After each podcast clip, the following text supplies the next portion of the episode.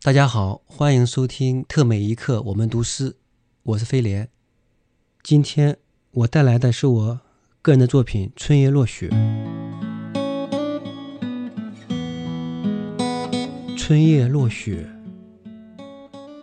窗外细雪，想起父亲年轻时说过的一句话：“忧思寄旅在枝桠上。”寻一把穿黑袍的剪子。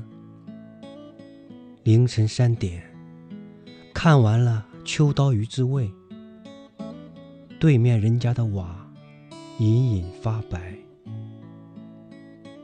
杜鹃催情，明早这瘦弱的春雪将寂然无存，女儿也将悄然长大。